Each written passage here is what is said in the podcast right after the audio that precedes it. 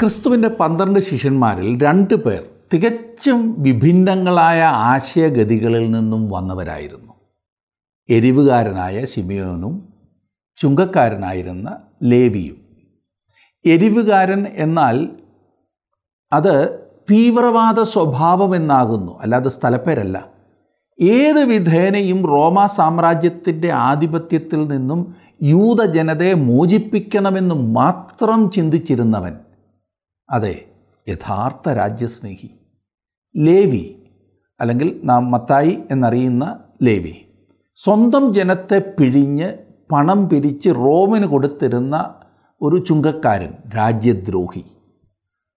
ഒരാൾ റോമിന്റെ ശത്രു മറ്റേയാൾ റോമിന്റെ മിത്രം. എന്നാൽ ക്രിസ്തു തങ്ങളെ വിളിച്ചു എന്ന ബോധം അവരെ ഒന്നിച്ചു നിർത്തി. ഇന്ന് നാം പഠിക്കുന്ന ഭാഗത്തും അതുപോലെ ഒരു സംഭവം നാം കാണുന്നു.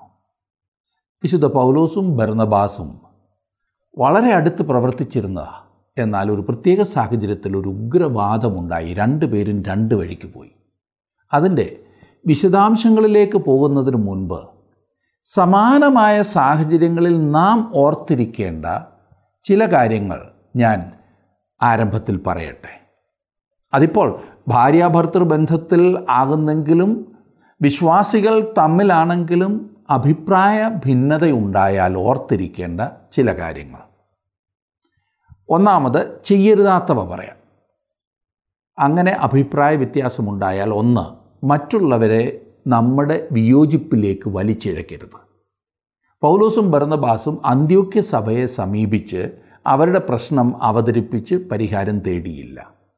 ഭാര്യാഭർത്തൃ ബന്ധത്തിലും വിയോജിപ്പുണ്ടായാൽ മാതാപിതാക്കളെയും സഹോദരങ്ങളെയും നാട്ടുകാരെയും എല്ലാം അതിലേക്ക് കൂട്ടരുത്. രണ്ട് നാം പറയുന്നതിനോട് യോജിക്കാത്തവരെ ഒഴിവാക്കുവാൻ ശ്രമിക്കരുത്. മൂന്ന് നാം ഒരു വിധത്തിലും ആരോടും പരാതിപ്പെടുവാൻ ശ്രമിക്കരുത്. ഇത്തരം സാഹചര്യങ്ങളിൽ നാം വളരെ ശ്രദ്ധിക്കണം. ഇനിയും ചെയ്യേണ്ട ചില കാര്യങ്ങൾ ഞാൻ പറയട്ടെ. ഒന്ന് പരിഹാര മാർഗങ്ങൾ കണ്ടുപിടിക്കുക. രണ്ട് മറ്റേ ആളിനെ മനസ്സിലാക്കുവാൻ നാം സമയമെടുക്കുക. മൂന്ന് നിൽക്കരുത് മുൻപോട്ട് പോകുക. അഭിപ്രായ ഭിന്നത ഒരു വിധത്തിലും നമ്മെ പിടിച്ചു നിർത്തരുത്. നാല് രണ്ടു പേർക്കും യോജിച്ച് പ്രവർത്തിക്കുവാൻ സാധിക്കുന്ന ഏതെങ്കിലും ഒന്നോ രണ്ടോ കാര്യം ഒരുമിച്ച് ചെയ്യുവാൻ ശ്രമിക്കുക. അഞ്ച് നഷ്ടം സഹിക്കുവാൻ തയ്യാറായിരിക്കുക. കൊരിന്തിയർക്ക് എഴുതിയ ഒന്നാം ലേഖനം ആറാം അധ്യായത്തിന്റെ ഏഴാം വാക്യത്തിൽ പൗലോസ് ചോദിച്ച ചോദ്യം വളരെ പ്രസക്തമാണ്. അദ്ദേഹം ചോദിക്കുകയാണ് നിങ്ങൾ അന്യായം സഹിച്ചു കൊള്ളാത്തത് എന്ത്? നഷ്ടം ഏറ്റുകൊള്ളാത്തത് എന്ത്? പൗലോസും ഭരണബാസും തങ്ങളുടെ ഭിന്നത പരിഹരിച്ചത് നാം കാണുന്നു. അപ്പസ്വലപ്പെടുത്തിയുള്ള പുസ്തകം പതിനഞ്ചാം അധ്യായത്തിന്റെ പതിമൂന്ന് മുതൽ നാൽപ്പത് വരെയുള്ള വാക്യങ്ങൾ നമുക്കിന്ന് പഠിക്കാം. ആ ഭാഗം പഠിക്കുമ്പോൾ നമ്മുടെ ജീവിതത്തെ സ്വയപരിശോധന ചെയ്യുവാനൊരു അവസരമാക്കി നമുക്കതിനെ എടുക്കാം. നമ്മുടെ ബന്ധങ്ങളെ നാം എങ്ങനെ മുൻപോട്ട് കൊണ്ടുപോകുന്നു എന്ന് സ്വയം പരിശോധിക്കാം. എടുത്താട്ടെ ഭാഗം അപ്പോൾ അപ്പോസ്വലപ്പെടുത്തിയുള്ള പുസ്തകം പതിനഞ്ചാം അധ്യായം.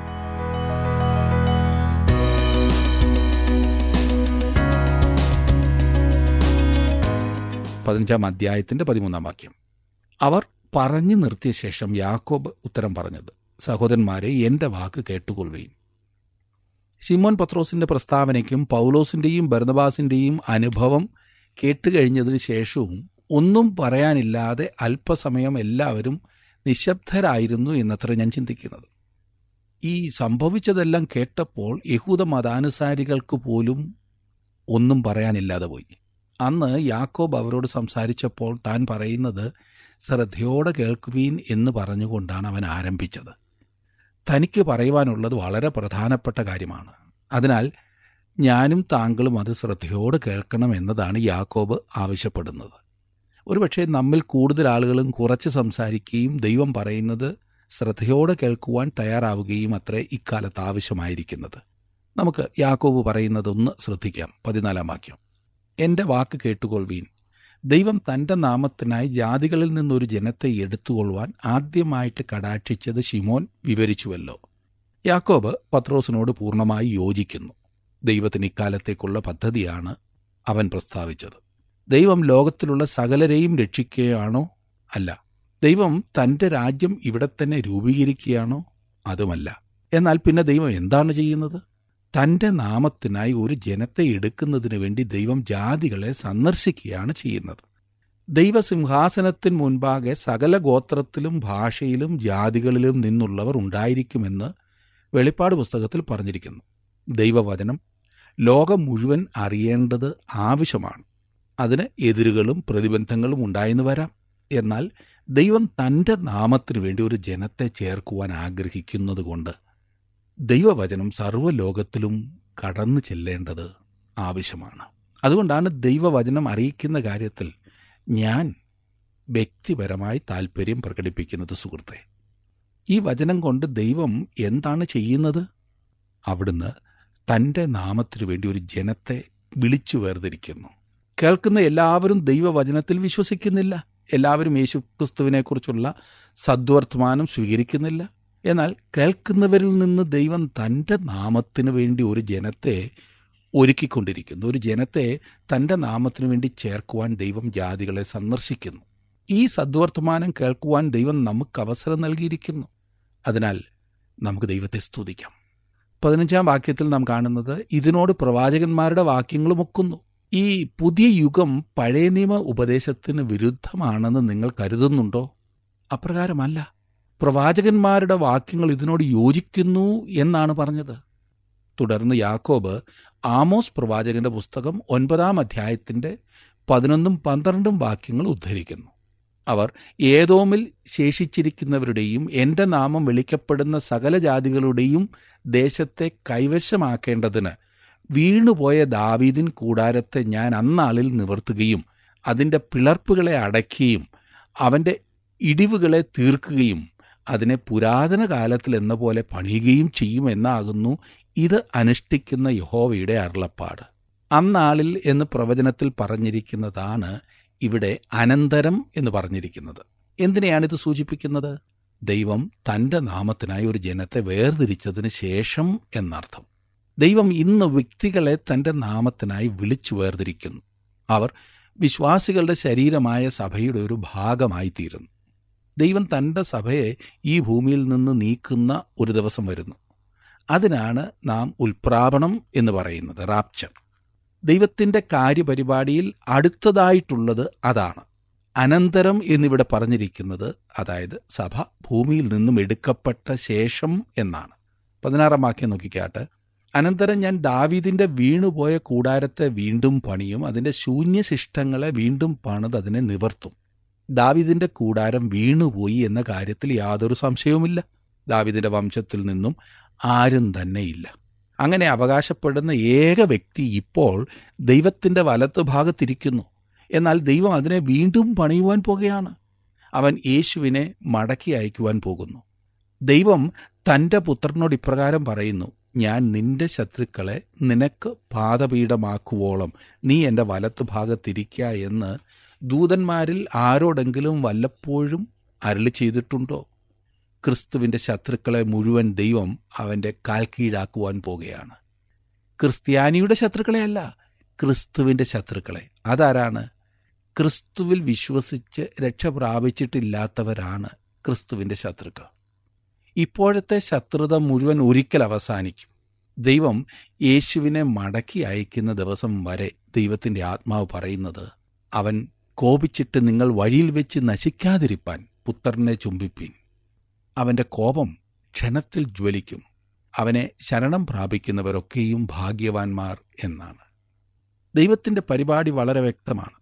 ഇപ്പോൾ ദൈവം ലോകത്തിൽ നിന്ന് ഒരു ജനത്തെ വിളിച്ചു വേർതിരിക്കുന്നു. ലോകത്തോടുള്ള അവന്റെ പ്രവർത്തനത്തിന്റെ രണ്ടാമത്തെ പരിപാടി ദാവീദിന്റെ വീണുപോയ വംശത്തെ വീണ്ടും പണിയുകയാണ്. അതായത് ഇസ്രായേലിന്മേൽ ദാവീദിന്റെ വംശത്തിൽപ്പെട്ട ഭരണം അവൻ പുനഃസ്ഥാപിക്കും എന്നർത്ഥം. പതിനേഴും പതിനെട്ടും വാക്യങ്ങളിൽ മനുഷ്യരിൽ ശേഷിച്ചവരും എന്റെ നാമം വിളിച്ചിരിക്കുന്ന സകല ജാതികളും കർത്താവിനെ അന്വേഷിക്കുമെന്നുള്ളത് പൂർവകാലം മുതൽ അറിയിക്കുന്ന കർത്താവ് അരളി ചെയ്യുന്നു. ഇന്ന് ദൈവം ജാതികളിൽ നിന്നൊരു ജനത്തെ വിളിച്ച് വേർതിരിക്കുന്നു. എന്നാൽ അന്ന് ദൈവത്തിങ്കിലേക്ക് വലിയ തിരിച്ചിൽ ഉണ്ടാകും. അത് സഭ ഭൂമിയിൽ നിന്ന് എടുക്കപ്പെട്ടതിന് ശേഷം അത്രേ അവരാണ് രാജ്യത്തിൽ പ്രവേശിക്കുന്നവർ. മനുഷ്യരിൽ ശേഷിച്ചവർ കർത്താവിനെ അന്വേഷിക്കും. എന്റെ നാമം വിളിച്ചിരിക്കുന്ന സകല ജാതികളും കർത്താവിങ്കിലേക്ക് തിരിയും. ദൈവത്തിന്റെ പരിപാടിയിലെ മൂന്നാമത്തെ പടിയാണിത്. യാക്കോബ് സംക്ഷിപ്തമായി ക്രോഡീകരിച്ച് പറയുകയാണ് ചെയ്തത്. ദൈവം തന്റേതായ ഒരു വ്യക്തമായ പരിപാടി അനുസരിച്ചാണ് പ്രവർത്തിക്കുന്നത് എന്ന് അവൻ മനസ്സിലാക്കിയിരുന്നു. എന്നിട്ട് യാക്കോബ് തന്റെ തീരുമാനം ഇനിയും അറിയിക്കുകയാണ് ചെയ്യുന്നത്. പത്തൊൻപതും ഇരുപതും വാക്യങ്ങളിൽ. ആകയാൽ ജാതികളിൽ നിന്ന് ദൈവത്തിങ്കിലേക്ക് തിരിയുന്നവരെ നാം അസഹ്യപ്പെടുത്താതെ അവർ വിഗ്രഹമാലിന്യങ്ങൾ പരസംഗം ശ്വാസം മുട്ടിച്ചത്തത് രക്തം എന്നിവ വർജിച്ചിരിപ്പാൻ നാം അവർക്ക് എഴുതേണം എന്ന് ഞാൻ അഭിപ്രായപ്പെടുന്നു. യഹൂദന്മാർ അല്ലാത്തവരിൽ നിന്ന് ദൈവത്തിങ്കിലേക്ക് തിരിയുന്നവരെ മോശയുടെ ന്യായപ്രമാണത്തിൻ കീഴിൽ ഇടേണ്ടതില്ല എന്നതാണ് തീരുമാനം. എന്നാൽ ഒരു സാമാന്യ മര്യാദ എന്ന രീതിയിൽ ഏതാനും കാര്യങ്ങൾ ചെയ്യണം എന്ന് ജാതികളായവരോട് അവർ ആവശ്യപ്പെടുവാൻ പോകുകയാണ്. അതെ വിഗ്രഹങ്ങളിൽ നിന്നുള്ള മാലിന്യത്തിൽ നിന്നും ഒഴിഞ്ഞിരിപ്പാൻ അവരോട് ആവശ്യപ്പെടുന്നതത്രേ. മാംസം തിന്നുന്നതിനെക്കുറിച്ച് കൊരിന്തിയർക്കെഴുതിയ ഒന്നാം ലേഖനത്തിൽ പറഞ്ഞിരിക്കുന്ന ഭാഗത്ത് ഇതിന്റെ കാരണം വ്യക്തമായി സൂചിപ്പിക്കുന്നുണ്ട്. അന്നത്തെ ജാതീയ ലോകം ഈ വിഗ്രഹങ്ങളെ ആരാധിച്ചിരുന്നു. ഉദാഹരണമായി കൊരിന്തു പോലുള്ള ഒരു നഗരത്തിൽ ജനം തങ്ങളുടെ ഏറ്റവും നല്ല മൃഗങ്ങളെ കൊണ്ടുപോയി അവരുടെ ദൈവങ്ങൾക്ക് അർപ്പിക്കുക പതിവായിരുന്നു. ആ കാര്യത്തിൽ അവർ വളരെ കൗശലക്കാരുമായിരുന്നു. അവർ മൃഗങ്ങളെ കൊണ്ടുപോയി അർപ്പിക്കും എന്നിട്ട് അവർ പറയുന്നത് ദൈവം ആത്മാവല്ലേ? ആത്മാക്കളായ ദേവന്മാർ മൃഗത്തിന്റെ ആത്മാക്കളെ ഭക്ഷിക്കും. പിന്നെ മാംസത്തിന് വിലയൊന്നുമില്ലല്ലോ. അതെടുത്ത് ക്ഷേത്രത്തോട് ചേർന്നുള്ള കടകളിൽ വിൽക്കും. നല്ല പണി. അവിടെയാണ് ഏറ്റവും നല്ല മാംസം ആ കാലത്ത് ലഭിച്ചിരുന്നത്. ആ മാംസം തിന്നുന്നതിൽ ജാതികൾക്ക് യാതൊരു പ്രയാസവും ഉണ്ടായിരുന്നില്ല. അവർ എല്ലായ്പ്പോഴും ഈ കടകളിൽ നിന്നുമാണ് മാംസം വാങ്ങിയിരുന്നത്. അത് അവരുടെ മനസാക്ഷിക്ക് യാതൊരു കുത്തലും ഉണ്ടാക്കിയിരുന്നില്ല. എന്നാൽ യഹൂദനായ ഒരു വിശ്വാസി അവനെ സംബന്ധിച്ചിടത്തോളം ഈ പറഞ്ഞത് പ്രയാസമുളവാക്കുന്ന കാര്യമായിരുന്നു. വിഗ്രഹങ്ങൾക്ക് അർപ്പിച്ച യാതൊന്നും തിന്നരുത് എന്ന് അവർ ചെറുപ്പം മുതലേ പഠിച്ചു വന്ന കാര്യമാണ്. അങ്ങനൊരു സാഹചര്യത്തിലാണ് അവർ വളർന്നു വന്നത്. അതുകൊണ്ട് അത് അംഗീകരിക്കുവാൻ യഹൂദന് പ്രയാസമുണ്ടാകും. ഞാൻ പഠിച്ചിരുന്ന ഒരു കോളേജിൽ എന്റെ സഹപാഠികളിൽ ചിലർ നായയുടെ മാംസം തിന്നുന്നവരായിരുന്നു. അവർക്കത് ഏറ്റവും രുചികരമായ ആഹാരമായിരുന്നു. പക്ഷേ എനിക്കും എന്നെപ്പോലെയുള്ള അനേകർക്കും അത് കേൾക്കുന്നത് തന്നെ ബുദ്ധിമുട്ടായിരുന്നു. അതുകൊണ്ട് ആ കോളേജിൽ ഒരു നിയമമുണ്ടായിരുന്നു.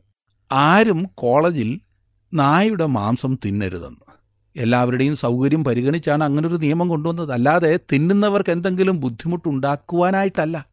യഹൂദ സഹോദരനെ ഭക്ഷണത്തിന് ജാതിയിൽപ്പെട്ട ഒരാൾ ക്ഷണിക്കുമ്പോൾ വിഗ്രഹങ്ങൾ അർപ്പിച്ച എന്തെങ്കിലും വിളമ്പി അവനെ പ്രയാസപ്പെടുത്തരുത് എന്നതാണ് ഇവിടുത്തെ പ്രധാന ചിന്ത. അതിനാൽ ഈ അഭ്യർത്ഥന ജാതികളെ മോശയുടെ ന്യായപ്രമാണ വ്യവസ്ഥിതിയിൽ ആക്കുന്നതല്ലായിരുന്നു. അതിന്റെ കീഴിൽ കൊണ്ടുവരുന്നതല്ലായിരുന്നു. തങ്ങളുടെ യഹൂദ സഹോദരന്മാർക്ക് ഇടർച്ച വരുത്തുന്ന ചില കാര്യങ്ങളിൽ നിന്നവർ ഒഴിഞ്ഞു നിൽക്കണം എന്ന ഒരഭ്യർത്ഥന മാത്രമായിരുന്നു അത്. മനസ്സിലായല്ലോ? അവർ പരസംഗത്തിൽ നിന്നും ഒഴിഞ്ഞിരിക്കണമെന്നും അവരോട് അഭ്യർത്ഥിച്ചു. ഇതെന്തുകൊണ്ടാണ് പ്രത്യേകമായി സൂചിപ്പിച്ചിരിക്കുന്നതെന്നത് മനസ്സിലാക്കുവാൻ അന്നത്തെ സാഹചര്യം കൂടി നാം അറിഞ്ഞിരിക്കണം. അക്കാലത്ത് ഈ യഹൂദരല്ലാതിരുന്ന ആളുകളുടെ ഇടയിൽ വ്യഭിചാരം പരസംഗം മുതലായ കാര്യങ്ങളൊക്കെ സർവസാധാരണയായിരുന്നു. അക്കാര്യത്തിൽ അവരുടെ മനസാക്ഷി പോലും നിർവീര്യമാക്കപ്പെട്ടിരുന്നു എന്ന് മാത്രമല്ല വാസ്തവത്തിൽ അവരുടെ മതാചാരത്തിന്റെ ഒരു ഭാഗമായിരുന്നു ഈ പരസംഗം എന്ന് പറയുന്നത്. ക്രിസ്തു വിശ്വാസത്തിൽ കടന്നു വന്ന ജാതികൾ പരസംഗത്തിൽ നിന്ന് ഒഴിഞ്ഞിരിക്കേണ്ടത് ആവശ്യമായിരുന്നു. ഒരു പുരുഷന് തന്റെ ഭാര്യയായി ഒരു സ്ത്രീ എന്ന ദൈവകൽപ്പന തന്റെ ജീവിത പങ്കാളിയെ കൂടാതെ വേറെ ആരുമായും ശാരീരികമായ ബന്ധം പാടില്ല എന്നത് ദൈവം വെച്ചിട്ടുള്ള നിയമമാകുന്നു. അത് കാലം മാറിയത് കൊണ്ടോ സൗകര്യങ്ങൾ വർദ്ധിച്ചത് കൊണ്ടോ മാറുന്നില്ല. തങ്ങൾ അത്യാധുനിക ചിന്താഗതിക്കാർ എന്ന് സ്വയം വിശേഷിപ്പിച്ച് വഷളായി ജീവിക്കുന്നവർ വാസ്തവത്തിൽ പണ്ടത്തെ വിജാതീയ ചിന്തയിലേക്ക് മടങ്ങിപ്പോകുക മാത്രമാണ് ചെയ്യുന്നത്. കാട്ടുമനുഷ്യരെ പോലെ. അല്ലാതെ അത് അത്യാധുനിക ചിന്തയൊന്നുമല്ല. പുതിയ ധാർമ്മിക ചിന്തയെക്കുറിച്ച് ജനങ്ങൾ സംസാരിക്കുന്നു. ഇന്നത്തെ പുതിയ ധാർമ്മിക ചിന്ത പഴയ ജാതികളുടെ വിശ്വാസം തന്നെയാണെന്ന് ഓർക്കണം. നവീന ധാർമ്മികോപദേശത്തിൽ പുതിയതെന്ന് പറയുവാൻ യാതൊന്നും തന്നെ ഇല്ല എന്നതാണ് വാസ്തവം. പിന്നീട് പറയുന്നു ശ്വാസം മുട്ടിച്ചത്തത് രക്തം എന്നിവ ജാതികളിൽ നിന്ന് വന്ന വിശ്വാസികൾ വർജിക്കണമെന്ന് ഇത് യഹൂദന്മാരായ വിശ്വാസികൾക്ക് വളരെ ഇടർച്ചയുണ്ടാക്കുന്ന കാര്യങ്ങൾ തന്നെയായിരുന്നു. ഇതൊരു സാമാന്യ മര്യാദയുടെ കാര്യമായിരുന്നു എന്ന് ഞാൻ വീണ്ടും പറയട്ടെ. അല്ലാതെ പുതിയ നിയമങ്ങൾ ഉണ്ടാക്കി അടിച്ചേൽപ്പിക്കുകയായിരുന്നില്ല. ഇരുപത്തിയൊന്നാം വാക്യം നോക്കിക്കാട്ടെ. മോശയുടെ ന്യായപ്രമാണം ശബത്ത് തോറും പള്ളികളിൽ വായിച്ചു വരുന്നതിനാൽ പൂർവകാലം മുതൽ പട്ടണം തോറും അത് പ്രസംഗിക്കുന്നവർ ഉണ്ടല്ലോ. യാക്കോബ് പറഞ്ഞ കാര്യങ്ങൾ ഒന്നുകൂടി ആവർത്തിച്ച് ചിന്തിക്കുന്നത് നന്നായിരിക്കും കേട്ടോ. സഭ പഴയ നിയമ പ്രവചനത്തിലെ ഒരു വലിയ വിഷയമല്ലെങ്കിൽ തന്നെയും യാക്കോബ് സഭയെ പ്രവാചകന്മാരുടെ പരിപാടിയിൽ യോജിക്കുന്നതായി ചൂണ്ടിക്കാണിക്കുന്നു. ദൈവം ഇന്ന് ജാതികളിൽ നിന്നൊരു ജനത്തെ വേർതിരിക്കുന്നു. അനന്തരം പ്രവാചകന്മാരുടെ പരിപാടി തുടരുന്നു. അനന്തരം എന്നതിന്റെ അർത്ഥം സഭ ഭൂമിയിൽ നിന്ന് എടുക്കപ്പെട്ടതിന് ശേഷം എന്നാണ്. വെളിപ്പാട് പുസ്തകം പത്തൊൻപതാം അധ്യായത്തിൽ വിവരിച്ചിരിക്കുന്ന കർത്താവിന്റെ രണ്ടാമത്തെ വരവും ഇതിന്റെ പതിനാറാം വാക്യത്തിൽ സൂചനയുണ്ട്. രണ്ട് ഇന്ന് വീണ് കിടക്കുന്ന ദാവീദിന്റെ ഭവനത്തിന്റെ ശൂന്യശിഷ്ടങ്ങളെ അവൻ പണിയും അഥവാ വീണ്ടും പണിയുമെന്ന്. മൂന്നാമത് ക്രിസ്തു മടങ്ങി വരുമ്പോൾ ശേഷമുള്ള മനുഷ്യർക്ക് കർത്താവിനെ അന്വേഷിക്കുവാനുള്ള മാർഗമുണ്ടായിരിക്കുമെന്ന്. അനന്തരം സകല ജാതികളും അന്നാളിൽ രാജ്യത്തിൽ ആയിരിക്കുകയും ചെയ്യും എന്ന് നാം വായിക്കുന്നു. യെരുസലേം കൗൺസിലിന്റെ തീരുമാനം പ്രഖ്യാപിക്കുന്നതാണ് ഇരുപത്തിരണ്ടും ഇരുപത്തിമൂന്നും വാക്യങ്ങളിൽ നാം കാണുന്നത്. അപ്പോൾ തങ്ങളിൽ ചില പുരുഷന്മാരെ തെരഞ്ഞെടുത്ത് പൗലോസിനോടും ബർണബാസിനോടും കൂടെ അന്ത്യോക്കിയയിലേക്ക് അയക്കണമെന്ന് അപ്പോസ്തലന്മാരും മൂപ്പന്മാരും സർവസഭയും നിർണയിച്ചു. സഹോദരന്മാരിൽ പ്രമാണപ്പെട്ട പുരുഷന്മാരായ ബർഷബാസ് എന്ന യൂതയെയും ശിലാസിനെയും നിയോഗിച്ചു. അവരുടെ കൈവശം എഴുതി അയച്ചതെന്തെന്നാൽ അപ്പോസ്തോലന്മാരും മൂപ്പന്മാരായ സഹോദരന്മാരും അന്ത്യോക്കിയിലും സുറിയയിലും കിലിക്കിയിലും ജാതികളിൽ നിന്ന് ചേർന്ന സഹോദരന്മാർക്ക് വന്ദനം. ഇവിടെ ഏതാനും പുതിയ വ്യക്തികളെക്കുറിച്ച് സൂചിപ്പിച്ചിട്ടുണ്ട്. ഷീലാസ് അടുത്ത പ്രേക്ഷിത യാത്രയിൽ പൗലോസിന്റെ സഹപ്രവർത്തകനായിരിക്കും എന്ന് നാം കാണുന്നതാണ്.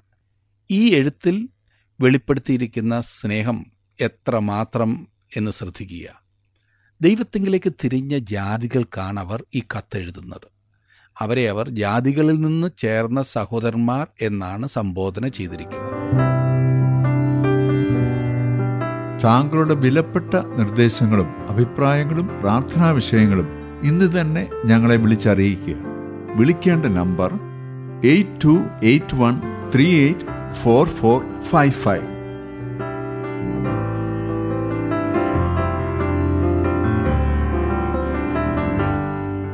ഇരുപത്തിനാലാം വാക്യം നോക്കിക്കേ.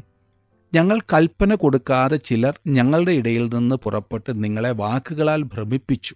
നിങ്ങളുടെ ഹൃദയങ്ങളെ കലക്കിക്കളഞ്ഞു എന്ന് കേൾക്കൊണ്ട് ഈ പുറപ്പെട്ട യഹൂദ മതാനുസാരികൾക്ക് അല്ലെങ്കിൽ യഹൂദ മതത്തിൽ നിന്നും ക്രിസ്തുമാർഗം സ്വീകരിച്ച ആളുകൾക്ക് യെരുശലേമിലെ സഭ യാതൊരു അധികാരവും നൽകിയിരുന്നില്ല. ഒരു വിശ്വാസിയെ ഇന്ന് ന്യായപ്രമാണത്തിൻ കീഴിലാക്കുവാൻ ശ്രമിക്കുന്ന ഏതൊരാളും എന്ന് പറഞ്ഞാൽ ഏതെങ്കിലും പ്രമാണത്തിന്റെ കീഴിൽ തളച്ചിടുവാൻ ശ്രമിക്കുന്ന ഏതൊരാളും ഇന്ന് ദൈവവചനത്തിന്റെ ആധികാരികതയിലല്ല അപ്രകാരം ചെയ്യുന്നത് എന്നത്ര വാസ്തവമായി നമുക്ക് പറയുവാൻ കഴിയുന്നത്. ഇരുപത്തിയഞ്ച് ഇരുപത്തിയാറും വാക്യങ്ങൾ നോക്കിക്കാട്ട്. ഞങ്ങൾ ചില പുരുഷന്മാരെ തിരഞ്ഞെടുത്ത് നമ്മുടെ കർത്താവായ യേശു ക്രിസ്തുവിന്റെ നാമത്തിനു വേണ്ടി പ്രാണത്യാഗം ചെയ്തവരായ നമ്മുടെ പ്രിയ ഭരണബാസോടും പൗലോസിനോടും കൂടെ നിങ്ങളുടെ അടുക്കൽ അയക്കണം എന്ന് ഞങ്ങൾ ഒരുമനപ്പെട്ട് നിശ്ചയിച്ചു. ഇത് മനോഹരമായ വാക്കുകളല്ലേ? പരിശോധന കഴിഞ്ഞവരെയാണ് സഭ പറഞ്ഞയച്ചത്. തങ്ങളുടെ ജീവനെ ത്യജിച്ചവരെ. അതേ പ്രിയ സുഹൃത്തെ നിങ്ങൾ ക്രിസ്തുവിന് വേണ്ടി എത്രമാത്രം കഷ്ടം സഹിച്ചിട്ടുണ്ട്? അതിന് നിങ്ങൾ കൊടുക്കേണ്ടി വന്ന വില എന്താണ്? ദൈവവചനത്തിന്റെ പ്രചാരണത്തിനായി വില കൊടുക്കുവാൻ നിങ്ങൾക്ക് കഴിഞ്ഞിട്ടുണ്ടോ? എന്തെങ്കിലുമൊക്കെ ത്യാഗം ചെയ്യുവാൻ സാധിക്കുന്നുണ്ടോ? ഇരുപത്തിയേഴാം വാക്യത്തിൽ നാം കാണുന്നു ആകയാൽ ഞങ്ങൾ യൂതയെയും ശീലാസിനെയും അയച്ചിരിക്കുന്നു. അവർ വാമൊഴിയായും ഇതുതന്നെ അറിയിക്കും. ഇത് കൗൺസിലിന്റെ തീരുമാനമാണെന്ന് അവർ ഉറപ്പായി വിശ്വസിക്കേണ്ടതിന് അവർ യൂതയെയും ശീലാസിനെയും ഭരണബാസിനോടും പൗലോസിനോടും കൂടെ അയക്കുന്നു. അല്ലാത്തപക്ഷം പൗലോസും ഭരണബാസും മാത്രം പോയിരുന്നുവെങ്കിൽ അവർ അപ്രകാരമുള്ള റിപ്പോർട്ടേ നൽകുകയുള്ളൂ എന്ന് ഈ മനുഷ്യർ പറയുവാനിടയാകുമായിരുന്നു. ഇരുപത്തിയെട്ടാം വാക്യം നമുക്ക് നോക്കാം. വിഗ്രഹാർപ്പിതം രക്തം ശ്വാസം മുട്ടിച്ചത്തത് പരസംഗം എന്നിവ വർജിക്കുന്നത് ആവശ്യമെന്നല്ലാതെ അധികമായ ഭാരമൊന്നും നിങ്ങളുടെ മേൽ ചുമത്തരുത് എന്ന് പരിശുദ്ധാത്മാവിനും ഞങ്ങൾക്കും തോന്നിയിരിക്കുന്നു. പരിശുദ്ധാത്മാവിനും ഞങ്ങൾക്കും തോന്നിയിരിക്കുന്നു എന്ന് പറഞ്ഞിരിക്കുന്നു. അപ്രകാരം ഒരു തീരുമാനം എടുക്കുന്നതിന് പരിശുദ്ധാത്മാവാണ് അവരെ നയിക്കുകയും ആലോചന നൽകുകയും ചെയ്തത്. അടുത്ത വാക്യത്തിൽ ഇവ വർജിച്ച് സൂക്ഷിച്ചു കൊണ്ടാൽ നന്ന് ശുഭമായിരിക്കും ഇതാണ് റിപ്പോർട്ട്. അവരോട് അവർക്ക് പറയുവാനുള്ളത് അത്രമാത്രമാണ്. മോശയുടെ ന്യായപ്രമാണ വ്യവസ്ഥയിൽ പറഞ്ഞിരിക്കുന്ന എന്തെങ്കിലും അനുഷ്ഠിക്കുവാൻ ജാതികളിൽ നിന്ന് ചേർന്ന വിശ്വാസികൾക്ക് നിർദ്ദേശമില്ല. എന്നാൽ സാമാന്യ മര്യാദ അനുസരിച്ച് അവർ വിഗ്രഹാർപ്പിതം പരസംഗം എന്നിവ ഒഴിഞ്ഞിരിക്കേണ്ടത് ആവശ്യമായിരുന്നു. ഇത് പറയുമ്പോൾ അവർക്ക് തോന്നിയതുപോലെ ജീവിക്കുവാനുള്ള സ്വാതന്ത്ര്യം കൊടുത്തു എന്നല്ല കേട്ടോ. ഇനിയും അവരെ നിയന്ത്രിക്കുന്നത് പരിശുദ്ധാത്മാവാണ്. പാപത്തെക്കുറിച്ചും നീതിയെക്കുറിച്ചും ബോധം വരുത്തുന്ന ആത്മാവ് സുബോധത്തിന്റെ ആത്മാവ് സകല സത്യത്തിലും അവരെ അവൻ വഴി നടത്തും. മുപ്പത് മുപ്പത്തിയൊന്നും വാക്യങ്ങളിൽ നാം കാണുന്നത് അങ്ങനെ അവർ വിടവാങ്ങി അന്ത്യോക്കിയിൽ ചെന്ന് ജനസമൂഹത്തെ കൂട്ടിവരുത്തി ലേഖനം കൊടുത്തു. അവർ ഈ ആശ്വാസവചനം വായിച്ച് സന്തോഷിച്ചു. സ്വാതന്ത്ര്യത്തിന്റെ സുവിശേഷം എപ്പോഴും സന്തോഷത്തിന്റെ സുവിശേഷമാണ്. സുവിശേഷത്തിൽ ആശ്വാസവും സന്തോഷവുമുണ്ട്. എന്നാൽ പ്രമാണത്തിലാകട്ടെ ശിക്ഷാവിധി മാത്രമേ ഉള്ളൂ. പിടിച്ചുകെട്ട് മാത്രമേ ഉള്ളൂ. ന്യായപ്രമാണം ശിക്ഷ വിധിക്കുന്നു. ന്യായപ്രമാണം ഒരു കണ്ണാടിയാണ്. ഞാൻ അതിലേക്ക് നോക്കുമ്പോൾ എന്റെ അശുദ്ധിയെ ഞാൻ കാണുന്നു. ഛേ ജോർജ് വിലിപ്പ് നീ എത്ര വൃത്തികെട്ടവനാണ്. ഇത് മാത്രമാണ് ന്യായപ്രമാണം എന്നെ കാണിക്കുന്നത്. എന്നാൽ സുവിശേഷം എന്നോട് പറയുന്നത് ദൈവത്തിങ്കിലേക്ക് കടന്നു വരിക. അവൻ നിന്നെ ശുദ്ധീകരിക്കുവാൻ ആഗ്രഹിക്കുന്നു. നിന്റെ പാപം നീ ഏറ്റുപറയുമ്പോൾ അവൻ കഴുകിക്കളയുന്നു നിന്നെ ശുദ്ധീകരിക്കും വെണ്മയുള്ളവനാക്കും. അവിടുന്ന് തന്റെ കൃപയാൽ നിന്നെ രക്ഷിക്കും എന്നാണ് സുവിശേഷം പറയുന്നത്. അതൊരു ആശ്വാസമാണില്ലേ? സന്തോഷം തോന്നുന്നു. അല്ലെങ്കിൽ തോന്നിപ്പിക്കുന്നതായ വാക്കുകളല്ലേ ഇവിടെ നമുക്ക് ലഭിക്കുന്നത്? മുപ്പത്തിരണ്ട് മുതലുള്ള വാക്യങ്ങളിൽ നാം കാണുന്നത് യൂതയും ശീലാസും പ്രവാചകന്മാരാകൊണ്ട് പല വചനങ്ങളാലും സഹോദരന്മാരെ പ്രബോധിപ്പിച്ച് ഉറപ്പിച്ചു. കുറെ നാൾ താമസിച്ച ശേഷം സഹോദരന്മാർ അവരെ അയച്ചവരുടെ അടുക്കലേക്ക് സമാധാനത്തോടെ പറഞ്ഞയച്ചു. എന്നാൽ പൗലോസും ഭരണബാസും അന്ത്യോക്കയിൽ പാർത്ത് മറ്റ് പലരോടും കൂടെ കർത്താവിന്റെ വചനം ഉപദേശിച്ചും സുവിശേഷിച്ചും കൊണ്ടിരുന്നു. പൗലോസും ശീലാസും രണ്ടുപേരും ഒത്തൊരുമിച്ച് ചേർന്ന് പോയി എന്ന കാര്യം വ്യക്തമത്രേ.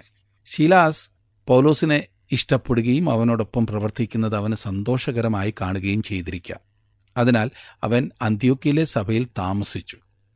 ഈ ജാതികളിൽ നിന്നും വന്നു ചേർന്ന വിശ്വാസികളുടെ ഇടയിലെ പ്രവർത്തനം അവന് വലിയ താല്പര്യമായിരിക്കാൻ ഇടയുണ്ട് എന്തായാലും അവൻ അവിടെ പാർത്തു എന്ന് നാം കാണുന്നു. വാസ്തവത്തിൽ അവിടുത്തെ സഭയിലെ ഇടയന്മാരായിരുന്നു പൗലോസും ഭരണബാസും ഞാൻ ഉദ്ദേശിച്ചത് അവിടുത്തെ അധ്യക്ഷന്മാർ. രണ്ടാമത്തെ പ്രേക്ഷിത യാത്രയെക്കുറിച്ചാണ് ഇനിയും നാം കാണുവാൻ പോകുന്നത്. പതിനഞ്ചാം അധ്യായത്തിന് മുപ്പത്തി അഞ്ചാം വാക്യത്തിൽ നാം വായിക്കുന്നത് കുറേ നാൾ കഴിഞ്ഞിട്ട് പൗലോസ് ബർണബാസിനോട് നാം കർത്താവിന്റെ വചനം അറിയിച്ച പട്ടണം തോറും പിന്നെയും ചെന്ന് സഹോദരന്മാർ എങ്ങനെ ഇരിക്കുന്നു എന്ന് നോക്കുക എന്ന് പറഞ്ഞു. പൗലോസിന് താൻ സ്ഥാപിച്ച സഭകളെക്കുറിച്ച് അവിടെയുള്ള വിശ്വാസികളെക്കുറിച്ച് യഥാർത്ഥമായ കരുതലുണ്ടായിരുന്നു ഗലാത്തിയിലെ ആളുകൾ എത്രമാത്രം അസ്ഥിരരാണെന്ന് പൗലോസ് മനസ്സിലാക്കിയിട്ടുണ്ടല്ലോ. ആ പ്രദേശങ്ങളിലുള്ള സഭകൾ വീണ്ടും സന്ദർശിക്കുന്നത് നല്ല കാര്യമായിരിക്കുമെന്ന് പൗലോസ് ചിന്തിച്ചു. മുപ്പത്തി ആറാം വാക്യത്തിൽ മർക്കോസ് എന്ന യോഹനാനെയും കൂട്ടിക്കൊണ്ടുപോകുവാൻ ബർണബാസ് ഇച്ഛിച്ചു. ബർണബാസ് വളരെ ഔദാര്യമനസ്കനായ വ്യക്തിയായിരുന്നു. നല്ല മനുഷ്യൻ.